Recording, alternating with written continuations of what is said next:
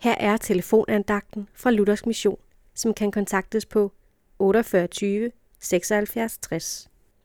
Andagtholderen i dag er Torben Andersen.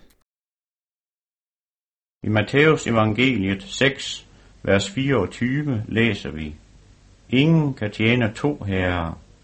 Han vil enten have den ene og elske den anden, eller holde sig til den ene og ringeagter den anden. I kan ikke tjene både Gud og mammon. De fleste ønsker ikke at leve liv på denne jord helt uden Gud. På den anden side skal Gud heller ikke fylde for meget i mit liv. Der er noget, der hedder den gyldne middelvej. Jeg tror, at denne model passer til rigtig mange mennesker.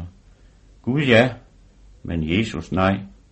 Sådan hedder titlen på en bog, og må ikke forfatteren rammer plet her for mange mennesker.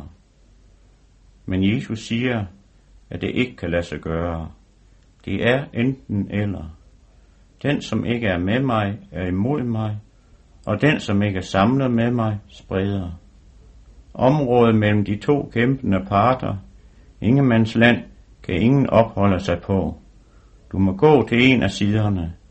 At tjene sig selv og gøre brug af alt, hvad denne verden kan byde på, og på den anden side gardere sig og have noget i baghånden, så det ikke ender galt til sidst.